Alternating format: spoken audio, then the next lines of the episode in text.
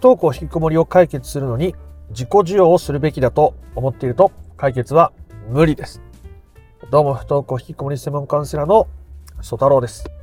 まあ、自己需要は不登校引きこもりの解決のためにめちゃめちゃ大事ですね。僕も繰り返しお伝えしている通りです。なんで大事かっていうと、子供のことを変えよう変えようとすると余計に関係が難しくなっていったり、親御さんとしてもそれが叶わなくなって苦しくなったりするんですね。親子の信頼関係が損なわれている状態でより良い方向に向かうことは極めて難しいですし、まあ、基本的には無理なので、えー、まずお子さんのことを受け入れる必要はある。ね、変えようとしない。今のお子さんを尊重することは大事。でも、えー、自分を尊重しないとそれができないから、まず自分のことから尊重しましょうね。自己需要していきましょう。だから、自己需要は解決のためにとっても大切だという話ですが、これをやるべきだって思っちゃうと、また余計に難しくなってしまう。ね、どういうふうにそこに落とし穴が存在していて、どうしたらその落とし穴に落ちずに、もし落ちたとしても挽回できるのかということをお伝えしてまいりたいと思いますので、不登校引きこもりを本質的に解決していきたいぞという人は最後まで聞いてみてください。ということで、えー、自己需要もやっぱりべきネバになっちゃうと苦しくなるっていうことですね。まあ最初自己需要って言いましたけど、結局それは子供から自立することとか、親御さん自身が幸せで自分のことを満たすとか機嫌を取るっていうことについても、そうするべきだってなっちゃうと、結局苦しくなっちゃうわけです。ね。自己需要をするんだから、私はこうやってやんなきゃいけなくてってやっちゃうと、知らず知らずのうちにまた頑張っちゃって、苦しくなっちゃって、あ、自己需要できてない私ダメだ。あ、うーん、子供から自立できてないまた私、これじゃ私はダメな親だ。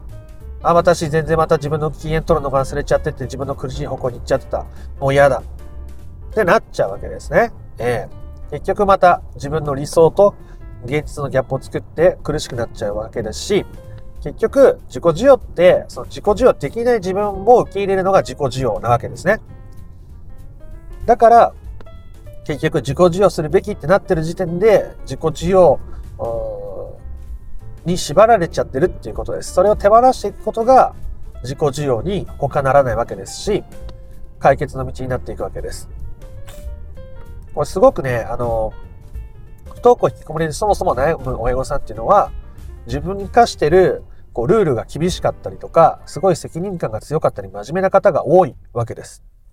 だからこそ、ね、じゃあ不登校引きこもり今まで散々悩んできた。ね、いろんな方法を試して、じゃあ自己需要がいいらしい。やってみよう。子供から自立する必要があるらしい。やってみよう。親が幸せになる必要がある。やってみよう。ね、真面目に頑張ってストイックにやりすぎちゃって、えー、むしろそれができなくなっちゃうってことがよくあるわけですね。だからできない自分を受け入れてあげるってことがめちゃめちゃ大事なわけです。じゃあ、どうやったら受け入れられるようになるのか？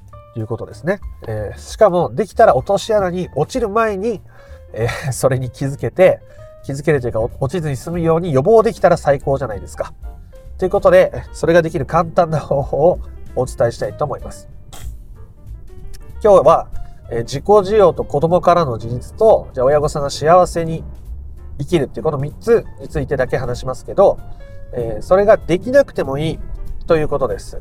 ね、例えば自己需要ができなくてもいい。例えば精神的な自立、子供からの自立ができなくてもいい。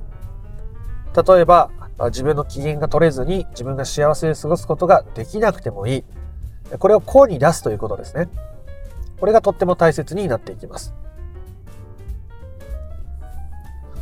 できない自分を受け入れるっていう意味でとても大切ですね。だからこれを言うと、そのストイックで真面目な方は、でもできない私だったらダメなんじゃないですか？できない私だったら結局解決できないってことになりませんか？って考える人がいると思います。えー、僕も昔そうでした。気持ちはよくわかりますね。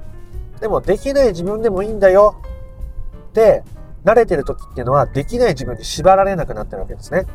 できない自分は良くないとか、で、で自己需要できる、自立できる、自分のことを自分で機嫌取れてる自分でいるべきだってなってると、うわ、できなかったって言って、またできない自分に必要以上にまた囚われちゃうわけですね。なので、それを許すっていうことが、むしろ手放すことにつながっていくということですね。えー、なので、できない自分でもいいよっていうことを言ってあげるということをぜひしてみてください。で、同時に自己需要、ね、どんどん深まってもいいし、子供からの自立がどんどん進んでもいいし、自分の機嫌をとってもっと幸せに私が生きてもいいっていうこの両方の許可をぜひ自分に与えてあげてください。また声に出すっていうことが大事ですね。声に出すこと。とても大事ですよ。動画を見てる。聞いてる。それも素晴らしいことかもしれません。え声に出す。ね。効果が10倍以上違うと思います。え声に出してやるってことをぜひやってみてください。声に出すだけですよ。今から。10秒あったらできて。しかも1円もかからない。ね、あなたがやってもやらなくても、僕の懐が潤うわけではない。やるかやらないか、あなたの人生はあなたが豊かにしていくということですね。なので、え、もう一回ここまで振り返っておきますね。自己需要するべきだとか、自立するべきだとか、自分を満たして生きていくべきだとか、頭で分かってる。ね。でもそこに向かおう向かおうっていう気持ちが強すぎると、それがべきねばに変わっちゃって、できない自分ダメだ。また自己需要できなかった。子供のこと尊重できなかった。私はダメな親だ。って余計に苦しくなっちゃう。ね。なので、できなくてもいいわけですよ。ね。できない自分を許してあげることの方がむしろ大事だと。それが自己需要だからですね。本当の。だから、そのためには、自己需要できなくてもいい。子供から自立できなくてもいい。自分の機嫌取れなくて、ね、幸せになれなくてもいい。って声に出してあげてください。ね。肩肘、力を入れずにリラックスできる方も多いと思います。ただ、今度は同時に自己需要がもっと深まってもいいとか、子供から自立できてもいいとか、もっと自分のことを満たして幸せに生きていってもいいっていう、こっちの許可も与えてみてください。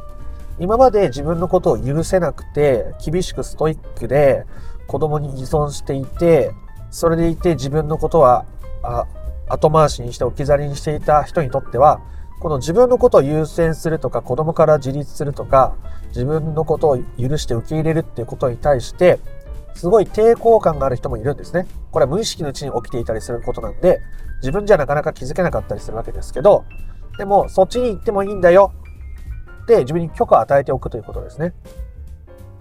あなたは右の道を選んでもいいし、左の道を選んでもいい。ね。本当は右か左かしかないわけじゃなくて、その間には無限のグラデーションが存在しているわけです。で、あなたらしい道というのはその無限のグラデーションの中の一つの道を選択することですね。で、一つの道選択したとしてまた次ね、違う道を選択してもいいわけですから。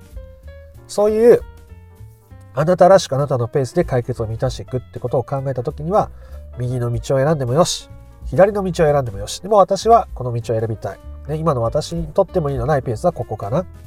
ちょっと頑張ってやれそうな時だけど、だったら今はこれをやろうかな。っていうことが選べるようになっていくわけですね。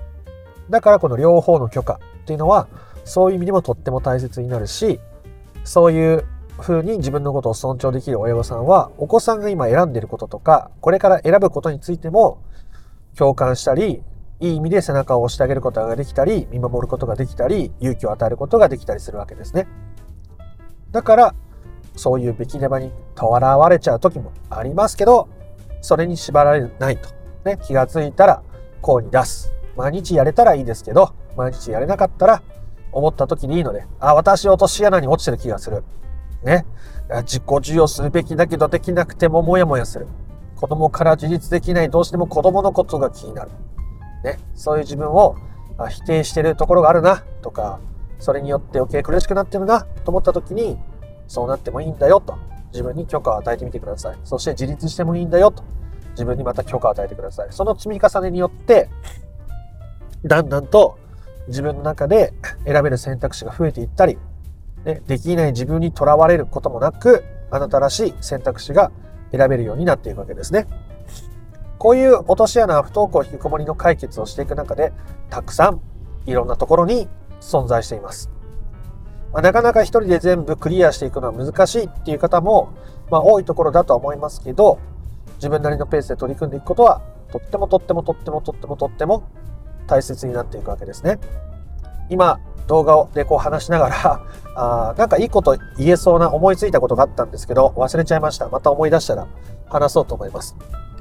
で、不登校引きこもりを解決するっていう時に、今言ったこの自己需要とか、子供から自立するとか、ね、自分の機嫌をとって満たしていくとかっていうのは本当に重要なわけですけど、ね、いきなり全部できるわけないですから、うん、それはそう筋トレね、してマッチョになろうと思って、いきなり腕立て1日100回とか、できないじゃないですか。ベンチプレスいきなり100キロ上げるとか、無理じゃないですか。やろうとしたらどうなりますか？体がぶっ壊れるか、まあ、筋トレが嫌すぎて二度とやりたくないって思うかどっちかですね。その中で本当にそれだけのノルマを達成してやり続けられる人っていうのは、まあ、限りなくゼロに近いっていうのはなんとなくわかると思います。筋トレとかに置き換えれば。じゃあ、えー、ダイエットにも置き換えてみましょう。ね。じゃあダイエットしたいです。体重10キロ落としたいです。ね。今日からじゃあご飯は食べません。炭水化物抜きます。まあ少量だけ、一口だけ食べます。じゃあ今までおやつ毎日食べてたけど、おやつは一口も食べません。ってやったら、ね、リバウンドしやすくなるわけですね。一気に我慢するから、そのフラストレーションがどっかのタイミングで爆発して、また戻っちゃったりするわけです。だから、過度な負荷を自分に与えるってこと、その自己授与するべきだっていう気持ちが強すぎるっていうのは過度な負荷を自分に与えることになるので、余計に遠回りになるわけですよ。ね。気持ちは素晴らしいと思いますよ。素敵だと思いますよ。それだけの熱量があるというということは。その熱量の注ぎ先が自分の心のペースに追いつかなくなってると途中で苦しくなっちゃうわけですね。それは一刻も早く解決できた方が素晴らしいかもしれないし心待ちにしているかもしれません。が、それは望めば望むほど、力めば力むほど遠ざかるものなんですね。だからできない自分も受け入れるとか、ね、できない時もあるかって。今日イライラしたけどそういう日もあるか。ね、子供にどうしても、ま依存したくなるっていうか気になっちゃって声かけたくなっちゃってもやもやしたりイライラしたりもなんでこの子はこんな風なんだろうって思っちゃう。ああ、今日はそういう日だったな。あそういう日もあるかって受け入れられてる人の方が解決は早いんですね。まあ、いろんな依存症でもそのことについて罪悪感を持ってる人の方が繰り返しやすいわけです。まあ、これはそういう研究があったりするので興味のある人は調べてもらえればと思いますけど買い物依存症とかねあとその万引きの常習犯の人とかね、こう罪悪感があるからこそ繰り返すっていう側面もあるわけです。だから罪悪感がない人の方が好きな時にやめれたりするわけですね。なので、そのできなかった、ダメだった、罪悪感ダメな私なんだをなくしていくためにも自分を受け入れる。それごと、そんな私すらも受け入れていく。そんな私すらも許していく。っていうことの先にどんな子供も許せるあなたができてくるわけですし、その前にどんな私も許してあげられる私ができていくわけですね。それが不登校引きこもりの本質的な解決になっていくわけですし、めちゃくちゃ重要なステップになると。中には、ね、そんな風に何でも許しちゃっていいのかな？と思っちゃう人はそれだけ今まで自分に厳しかったってことです。ね。あなた一人が頑張らなくても世の中は回ります。頭で分かっていてもなかなか力が抜けないのも分かります。だからちょっとずつ自分に許可を出して自分を緩めて、それが子供を見る目が緩むことにつながり、親子の信頼関係が取り戻されたり、不登校引きこもりが本質的な解決に向かうというお話でございました。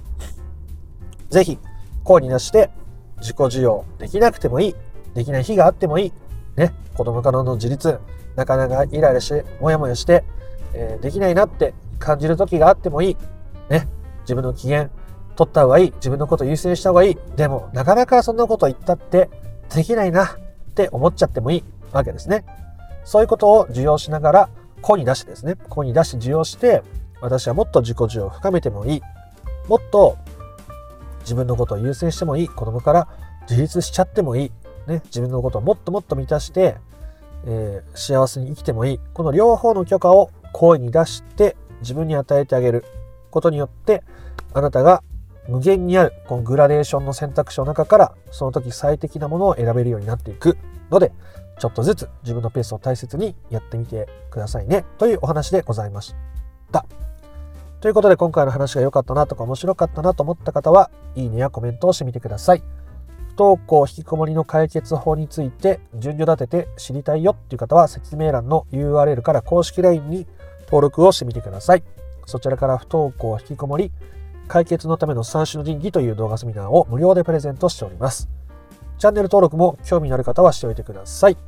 では、あなたの不登校引きこもりの問題が本質的な解決にたどり着くことを心から願っております。